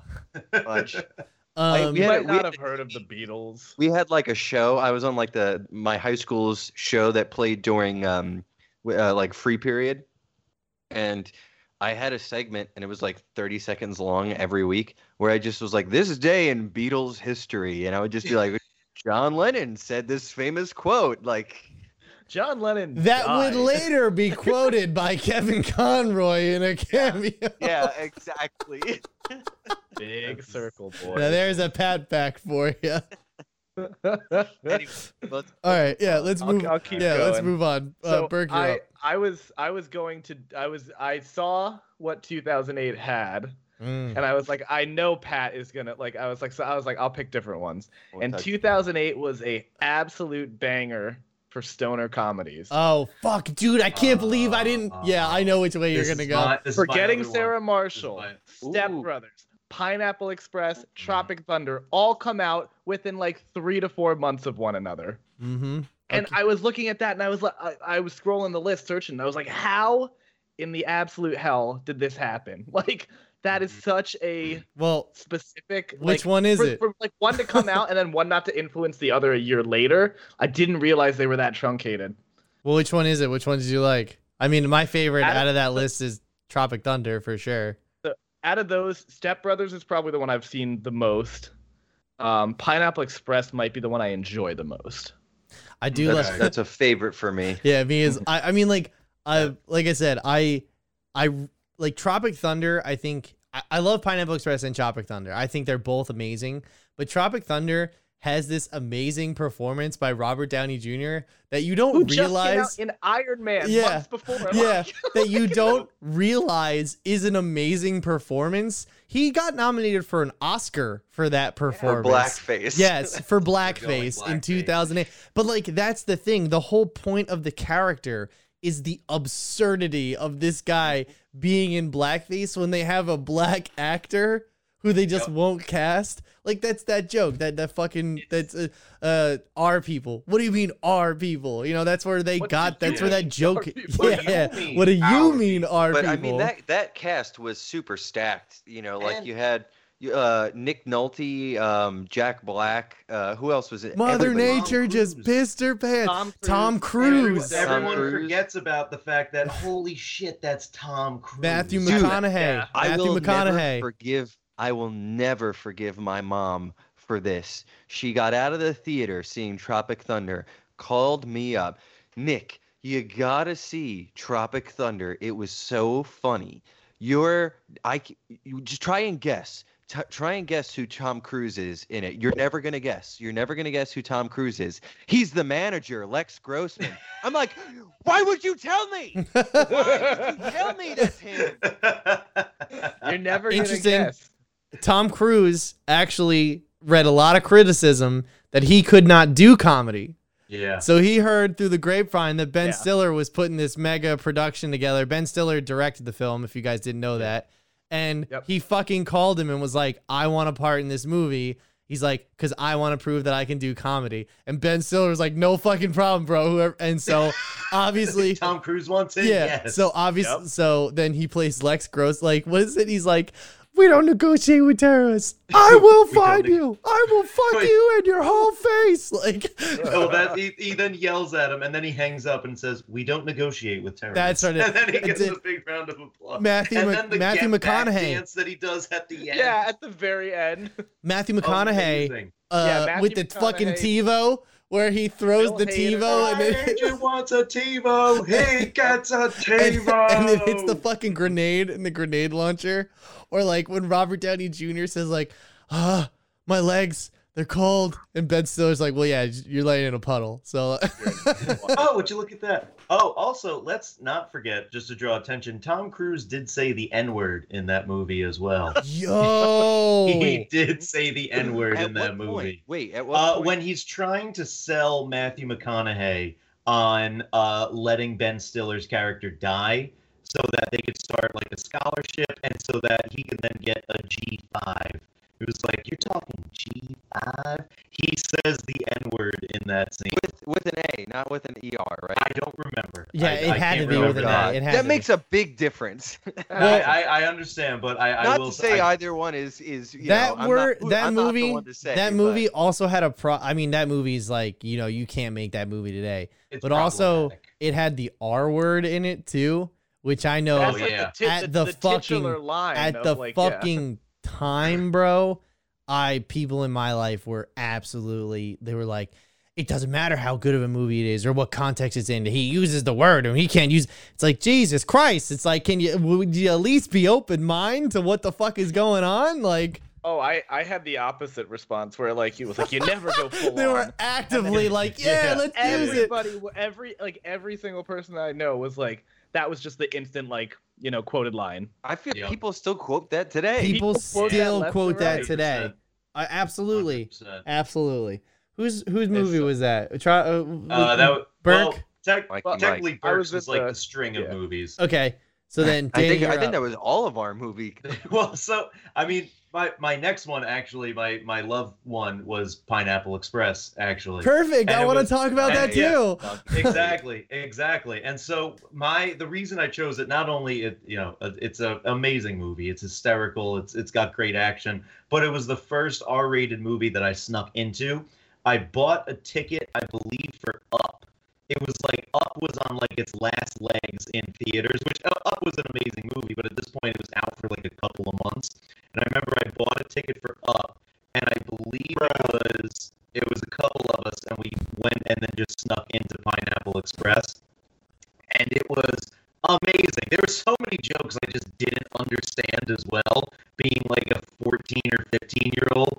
But I just remember thinking this movie is hysterical. I've never smoked weed before, but I totally get Food- everything that That's they're so- talking about. Food's so still accurate. warm. Like, Yep. Yeah, it's just like I love- have never like I said, weed, but this is hysterical. Craig you're like- Robinson you're like is the, the, best little in that brother movie. on the side being like, yeah, that's funny. like, that's hysterical. Craig Well, what's so funny is the next day I told my older brother who saw it legally the probably two nights before, or fact, well, we saw it on the same night, different theaters. I was like, "Oh, I saw Pineapple Express." He was like, "I bet you didn't get half the fucking movie." And I was like, "Maybe, but fuck you, it was great." I saw I saw that movie with two of my friends, um, and I my sister bought tickets right, and we snuck in like with like because we bought tickets to whatever too, and I laughed so fucking hard when he was like, "You just got Mhm. fucked up by a Daewoo, son."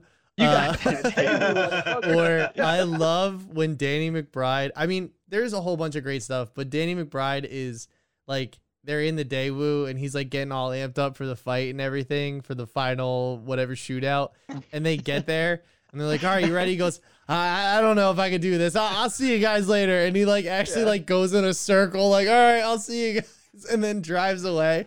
Like Craig Robinson, food still Amazing. warm. Yeah. Food still warm. I think that that movie y'all was the got one some that made me drugs? aware of most of that crew. Like, Yeah. I wasn't Yeah. aware of any of the 100%. actors. I would until agree. That that. introduced so many of those guys.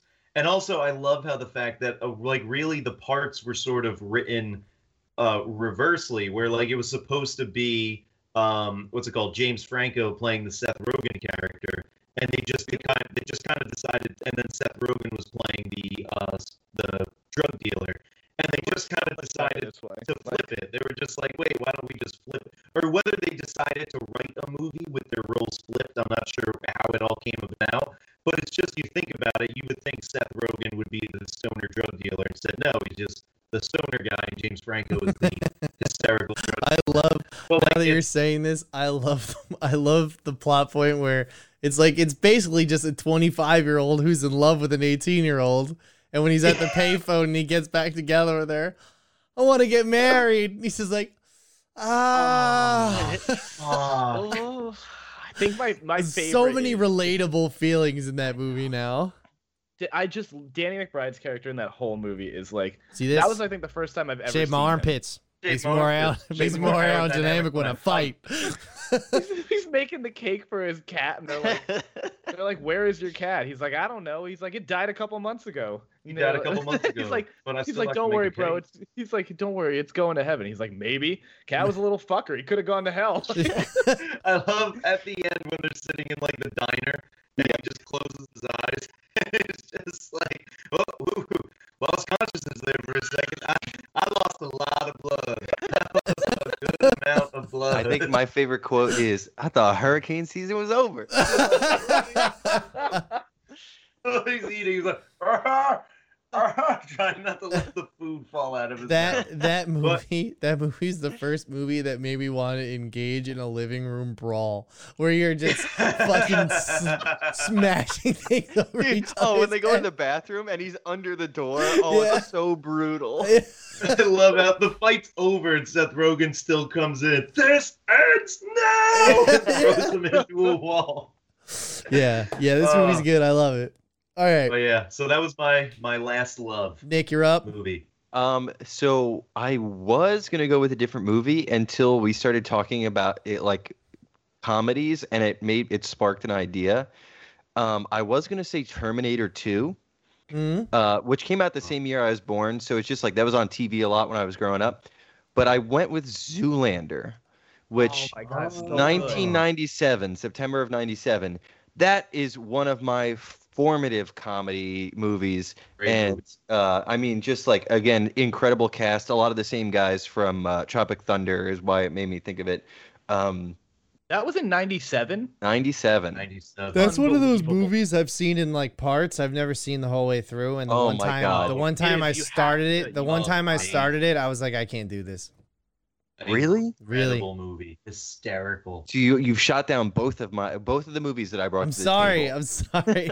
To- And to Nick, be I'm here. To, I'm know- here to don't know raise you up. Beautiful movie. I don't know if I would have wa- if I watched Thank that you, movie today for the first time. I don't know how I would react towards it because our my my friend Cole, like he he never he was not into like any of these movies. He never saw like the Step Brothers. He didn't see that this whole genre of movies, and we've tried to show him them, and he's just like it's just I I feel it was like at such a specific perfect Right. point in like our lives that we got to see a lot of these movies that were so formative to I, I I- feel and I I, kind of like- feel it's like the last one was was this is the end. You know what I mean? Like where the fuck did all these movies go after that?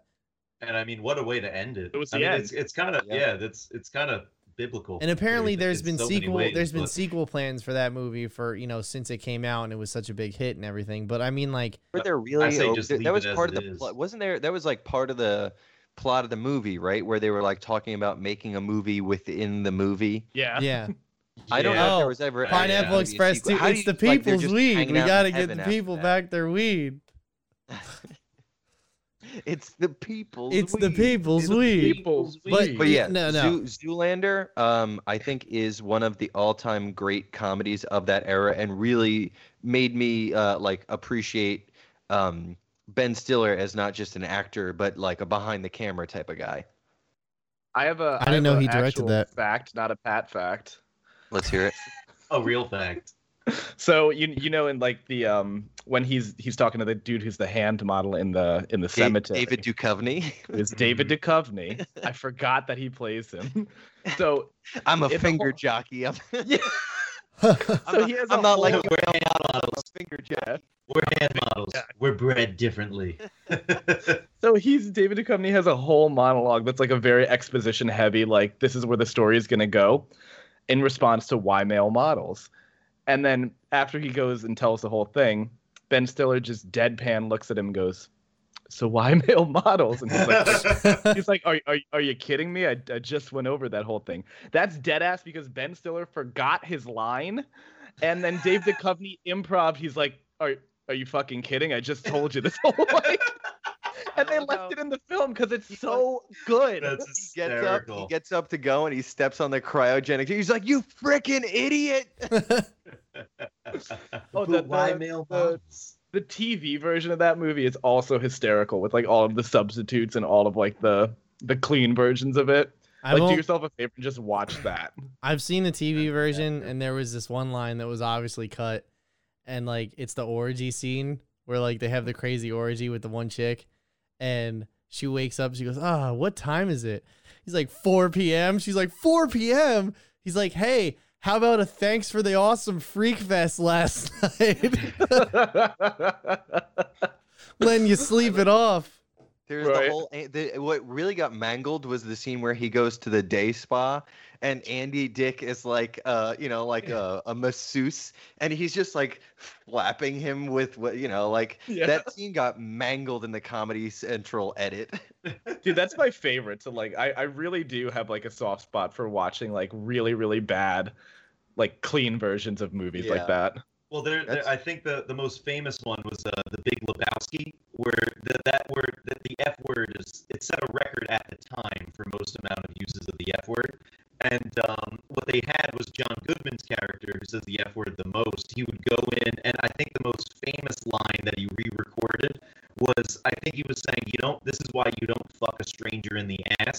He said, "This is why you don't meet a stranger in the Alps." And he just kept saying that. So in the Comedy Central version, he was like, "This is why you don't meet a stranger in the Alps," as he's like beating a car to death Um, with You know, a in, golf in club. some way that How are- works in that Exactly. act. How are you guys not thinking about? I'm sick of these monkey fighting snakes on this Monday through Friday plane. That's I, I, another classic. I came up with a new one in the shower the other day. It's uh somebody mentioned I don't know this here's a random fr- uh, a fact. It's uh RuPaul has a bunch of land out in the Midwest and they do fracking on his property, uh not by any choice of his own, but just because the land got leased by the government. But uh oil fracking in place of motherfucking. I I want to see people say like this this oil fracking situation. This oil fracking Monday It ha- it has- Friday. Q Same. won't allow it. Yeah. Outfeel. Yeah, exactly. Oil so frack. take that, Alright. Comedy Central. So speaking of stuff I Use it hate, for free. oil fracking. Here's the movie I didn't like. You guys ready? I dug Born deep for this one. The day after tomorrow. So Oh, I thought- classic shitty movie. Yes, yeah. I thought I was gonna go like Suicide Squad, something recent, like 2016. It's like, eh. I mean, like I feel like that's kind of obvious. I want to like let's go farther back. And I remember that like as I was stupider as I was younger, I liked worse shit. But there is always this one movie that stuck out to me that I fucking knew was bad at the time, and that was The Day After Tomorrow. That was the same type of vibe where like, you know, I was there like on a Friday night at like 6 p.m. after school. I think my dad wanted to see that too, so he was there. Either way, the That's theater's loaded. movie. Yeah, it was at Movie City. My dad like wanted to see San Andreas in like 2014. I was like, Dad, we're done with the fucking destruction movies. He's like, I don't care. The Rock's in it. Like that. That's his mindset. What was the what was the one with John Cusack 2012? 2012. Did he want Dude, did he see that one? No. Okay. I actually saw that one in theaters because I paid for tickets to see Brothers with Jake Gyllenhaal and Topher Grace. And I went to the theater that said Brothers on the side. I sat in the seats and it started and I was like, what the fuck is going on? When is uh, uh so what, what's his name? When's Tobey Maguire and when's Jake Gyllenhaal showing up? And then finally coming on yeah, and then finally, like the 2012 title, like the title card went up. I was like, oh shit, right? Either way, ended up walking out of that one because that was so fucking bad. And Brothers was only like 90 minutes long. And we ended up seeing a uh, uh Joe Enright in the chat, Baba Booey, Baba Booey. Uh we ended up um garbage trucks right outside. We ended up seeing uh what's it called? You're not supposed to read it. uh sorry. Uh Shout out to our sponsor. Shout out to our Jersey City sponsor. Garbage collection. either way though my point was is that uh we saw this fucking movie and it was terrible and everyone telling me that was good and they had a good time and i remember going to the chili's in the parking lot like for dinner and i was that was fucking sucked. This was awful. What i a hated classic post movie thing Yes, to do. It's to like hit up the Fridays, Chili's, or Applebee's. Yeah, That's in that movie plaza. yeah it was awful. I mean now it's like you go to linden and then you go to uh what's it called? A goodwill hunting? Haha you wanted me to read that though right? That's what you wanted? Yeah okay. Uh now you're sending me mixed signals um yeah now it's half apps well it was half apps I don't know if Yes, they do yeah. that anymore. Um, but yeah, mine was day after tomorrow. I don't have anything to say. It was, you know, it's a Roland Emmerich movie. movie with the other Quaid it. brother. like, Uh, De- Dennis Quaid. Dennis Quaid and uh, Mhm. Jim Caviezel. Yeah, it, it's it it honestly I've seen that movie so many times. That was like a weird friend staple, like Jake for me and Gyllenhaal. some of my friends. Jake Gyllenhaal. Yeah, Jake- in Jake Gyllenhaal. Was it movie. Oh, yeah. Gyllenhaal? I thought it was Jim Caviezel. No, Jake no, Gyllenhaal. no, J- Jake Hmm. Gyllenhaal, and it was it's so bad. I watched it like as like an adult, maybe a couple of years ago, and I was like, why did I like remotely like this as a kid? I It's guess I need to rewatch it. I remember it That's the being so it good. Like super cold and they have they fall into the mall, right? the like Ice that's Age. like, like a- it's like the the Ice. Age Yep. happens again. Pretty yeah, much. and there's then a they get to library, the but- library. yes, they. But Dennis Quaid's character Dennis is Quaid. walking from Oh, Washington the top D.C. window, to yeah. New York, and he falls Dude, through a window. Yeah, That's the stupidest premise of the whole thing. Yep. Do you know how long that would take? These especially in a liberals. blizzard. Like, yeah, Guys, it was in the Blizzard- second Ice Age. That's what it was. It wasn't just a Well, I blizzard. mean, like, Mike, it wasn't supposed to Ice be like Age Blitz. factual. If anything, it was that's supposed to make a big summer blockbuster movie out Okay, of. Okay, but I have a problem. I have a I have a problem if you're like, I'm the premier weatherman of the world, and I've been telling everybody this is gonna happen, and then it's like, so okay, you want to throw all your science in here, but you're gonna fucking walk from DC to New York, like. That's the problem I have with Well, those, dude, which just you pulls couldn't me out.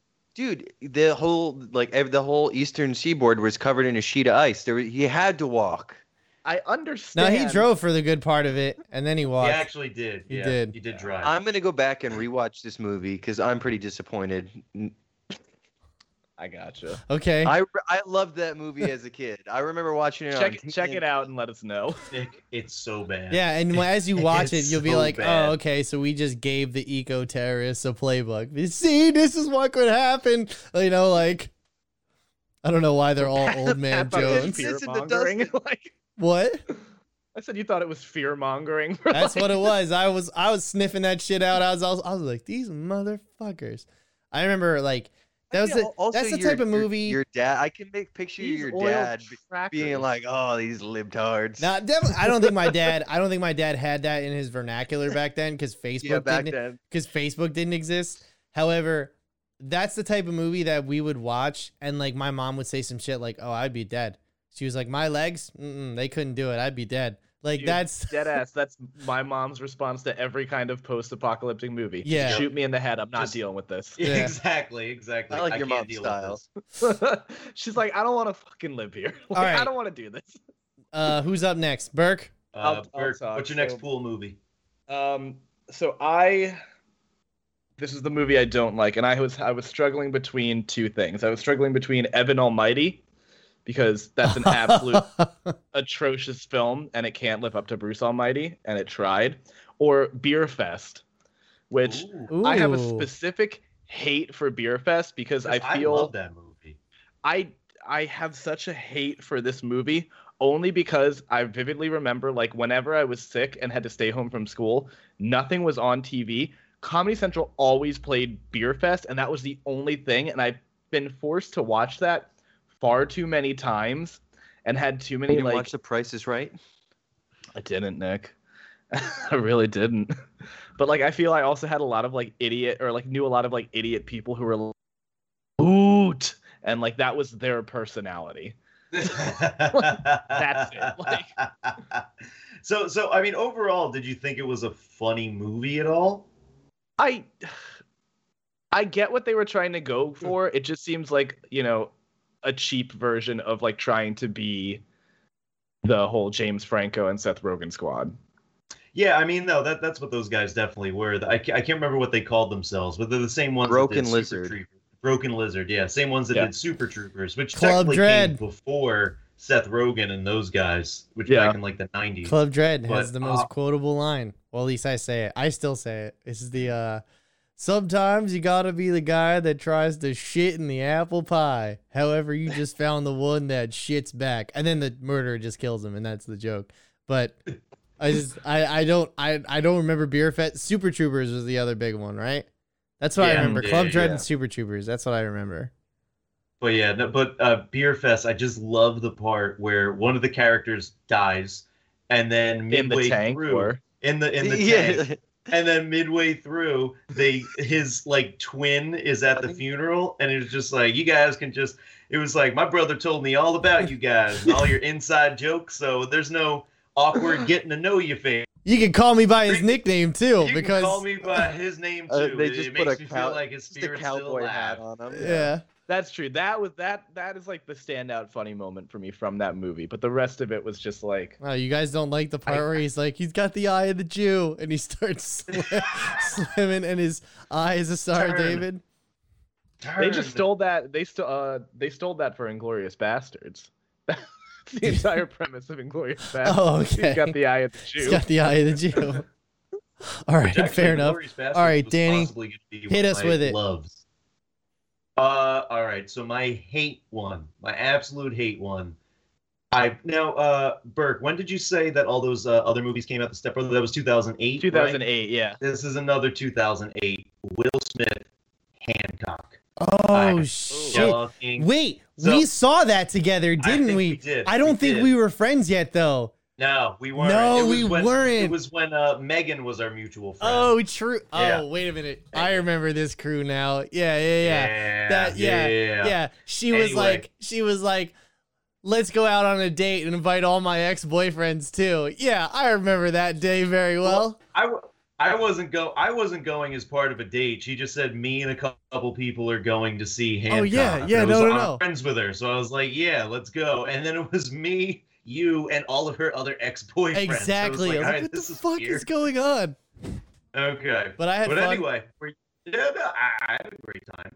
That was that was our first bonding over wondering what the fuck is this. But so Hancock, basically, if you don't know the premise of it, it is what if Superman was a drunk asshole but still a superhero, and it's a movie that has so much promise when you look at it at face value. It has a funny, like it's a good story. What if Superman was a drunk piece of shit? Uh, the acting by Will Smith, Charlize Theron, and Jason Bateman was really well done, and it was written by Vince Gilligan, who then went on to do Breaking Bad. It also And has it- a I didn't know it was really written by him. strong uh, he start. was one of the right. It also Right. has an amazing opening act. It's fucking Yes. awesome.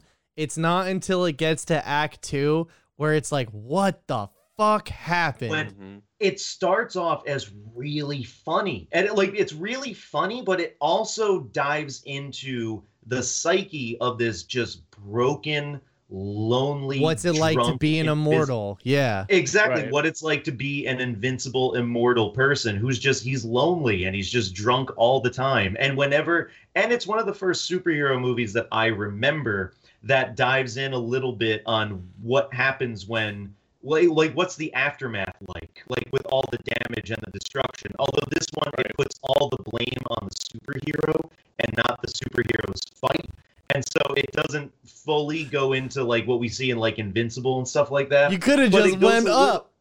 you could have just went up. just went up. He was like, "My bad, Yeah. my bad." He makes fun of some guy for being fat. It's hysterical. and so, but like through all this, then it gets to Act Two, and it there's like the plot twist where you learn a little bit about his, where you learn about his backstory and his connection with Charlize Theron, and it just falls off the rails. And, like, it it becomes is- this tragic drama that just completely lost the fun of the opening first Now act. the problem is, I mean, not really a problem, but that guy Peter Berg, he went on to do like Deepwater Horizon and Mhm. um, Patriots Day. Is it Patriots Day? And like all of those like real world event, uh, Lone Survivor with Mark Wahlberg. So he always had that drama action turn in him. It's just like the first movie, the first part of that movie is an action comedy.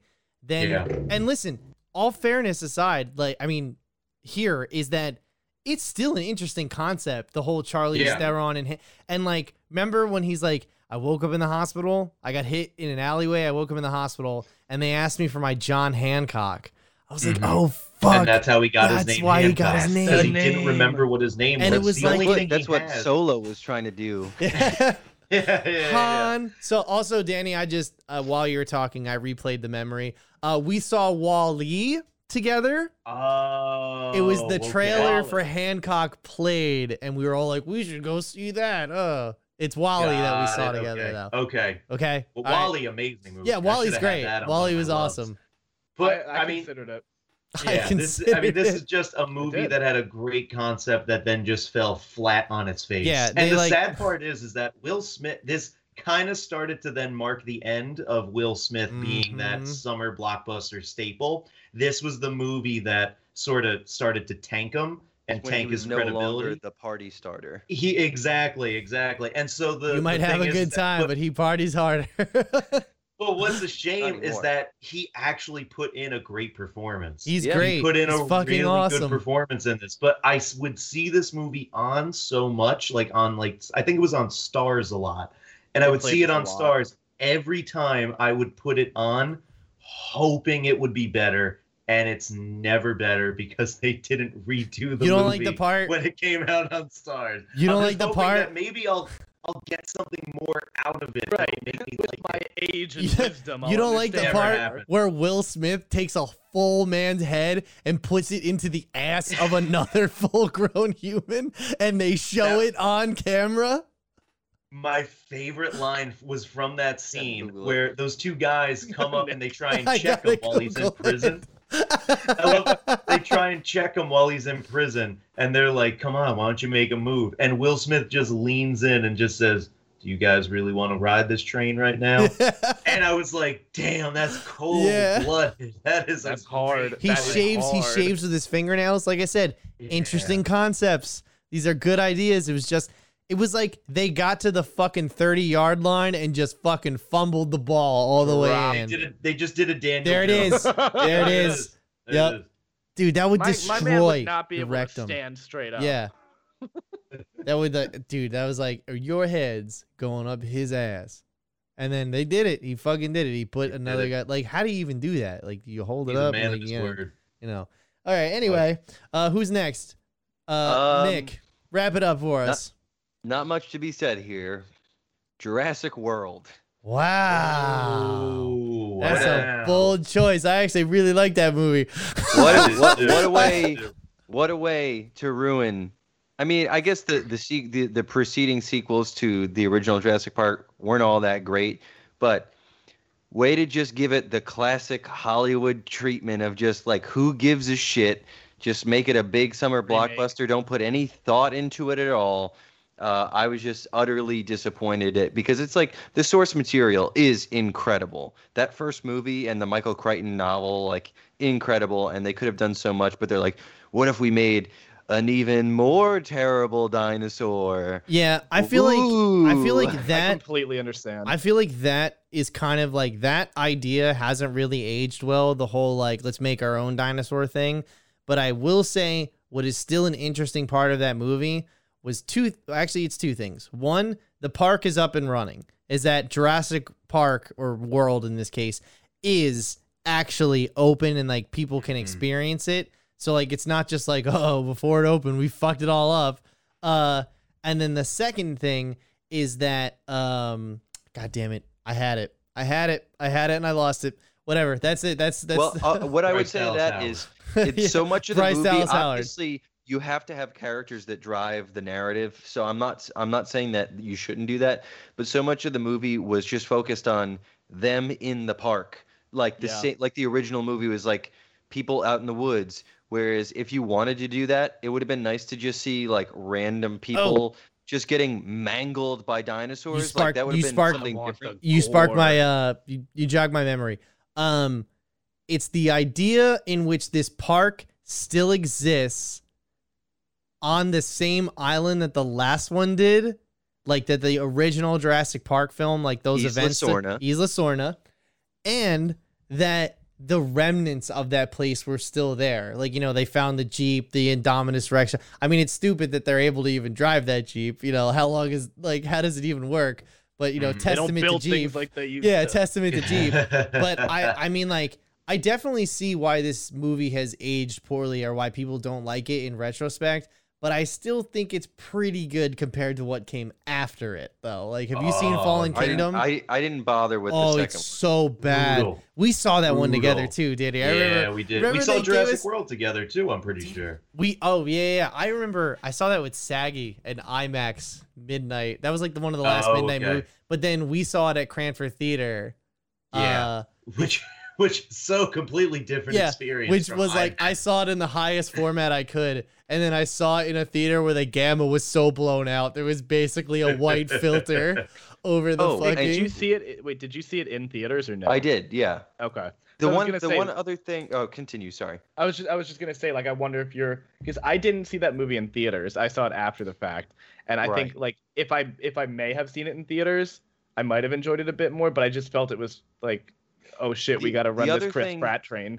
The the other thing that I want to bring up was um, no practical effects, which is like the hallmark of the the original movie is the perfect blending of practical and CGI, and it's like I would have loved to have seen that rather than it just be one big CGI Well, mess. I don't want to be I- this guy, but actually, there is one practical effect in the movie. Oh, okay, one practical a effect. whole one. there is one. Which which which scene? It's the scene where uh, they find all the brontosauruses that are getting killed by the I-Rex, and you know the part where he has the head in his hands. That head is actually animatronic, but that's it. Everything else is all well, I CGI. changed That's all, it is. Yes, Now Nick, change your opinion now.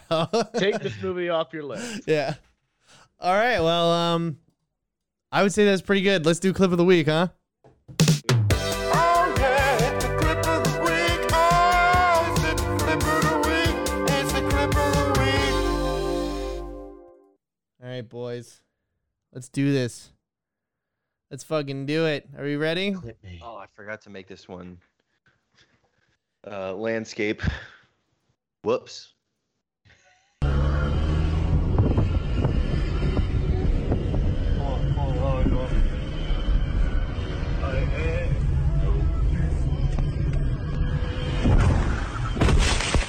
Oh, Oh! No! no! What are you doing, bro? You're alright. Were those his teeth? No, I think it was the glass on the the back windshield. Well, he's Might holding his mouth at the So- end there. It was Which I definitely mean, glass. yeah, It might have been teeth in there. Oh, okay. Did Okay, so brake check this for for anyone they who's for anyone who's oh, listening, this guy just brake checks a fucking cyclist, and to be fair, the cyclist is right up the guy's ass, Like and an asshole. and he rides right into the back of him and shatters his back windshield. And However, his chin goes into the frame of the like car. in yeah, like his Oh. face goes into the fucking window.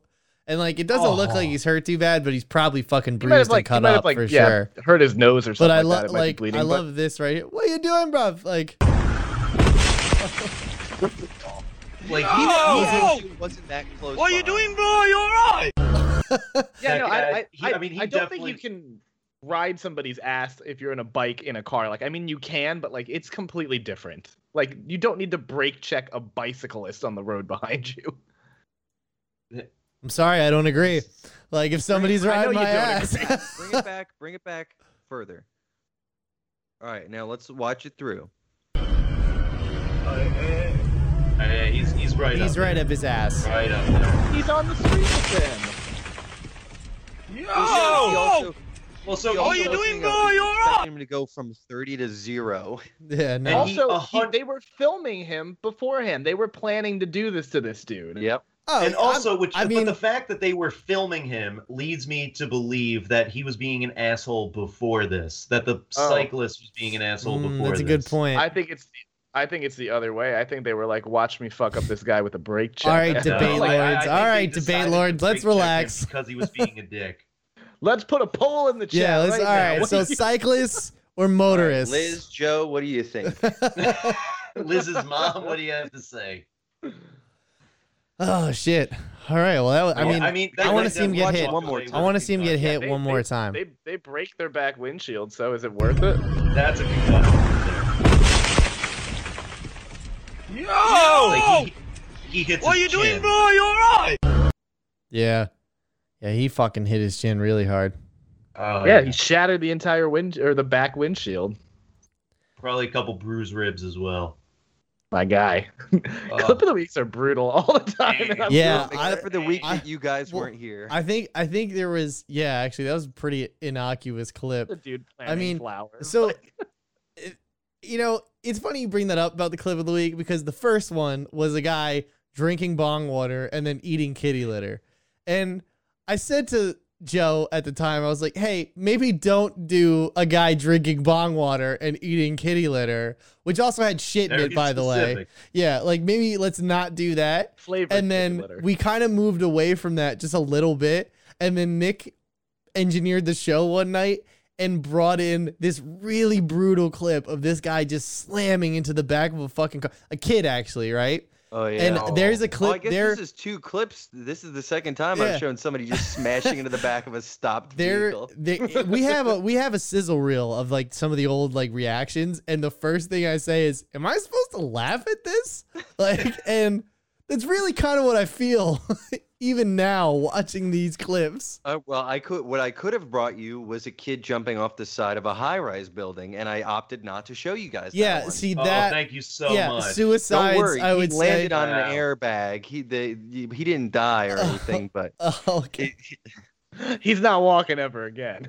no, no, no. There was like they, the, you know, the fire department No, showed no, up and no, I inflated. He's fine, but Good. Probably His mental ankle. health's probably not in a great place, but physically, he's just he's a he, he was shooting a he was shooting a TikTok on his balcony and got stuck. So he, his only option was to jump. Wow. How does that No, become your weak only sauce. option? I'm built different. I could have just jumped and landed. I hope it was a viral Feel- TikTok. If- I hope like his TikTok went viral. I fucking hope it was worth it. All right. Probably more viral of him doing just- the other let's, way. Let's just do another ten minutes so we could say we officially did a two-hour show. Yeah. Yeah. Should we wrap it up with a with a ten minute discussion on um Plato? I, Yes. I, I gotta piss, so you guys are on your own. I really gotta first piss too. So. I'm just gonna call really it. I'm just gonna I'll call it right here. Socrates for ten minutes. Yeah. I'll give you. I I'll give you guys. Here's my. Here's my uh, honorable mentions for summer blockbusters: Back to the Future, Star Wars, the Inception, Clone Wars, of course, right? Inception. Yeah. Gladiator, 100%. which was almost on my list. Saving Private Ryan, Pirates of the Caribbean, Dark Knight was uh, we talked about. Uh, Raiders of the Lost Ark, and the original Jurassic Park. I like it. There you go. I like it. I like it. I like it. Big. I'm trying to think of other one. I mean, like I went back and I was just like, I mean, it's really like, what Marvel movie am I gonna pick? You know that that I that. And then I once I got rid of those, I was like, okay, what like actually original idea do I like?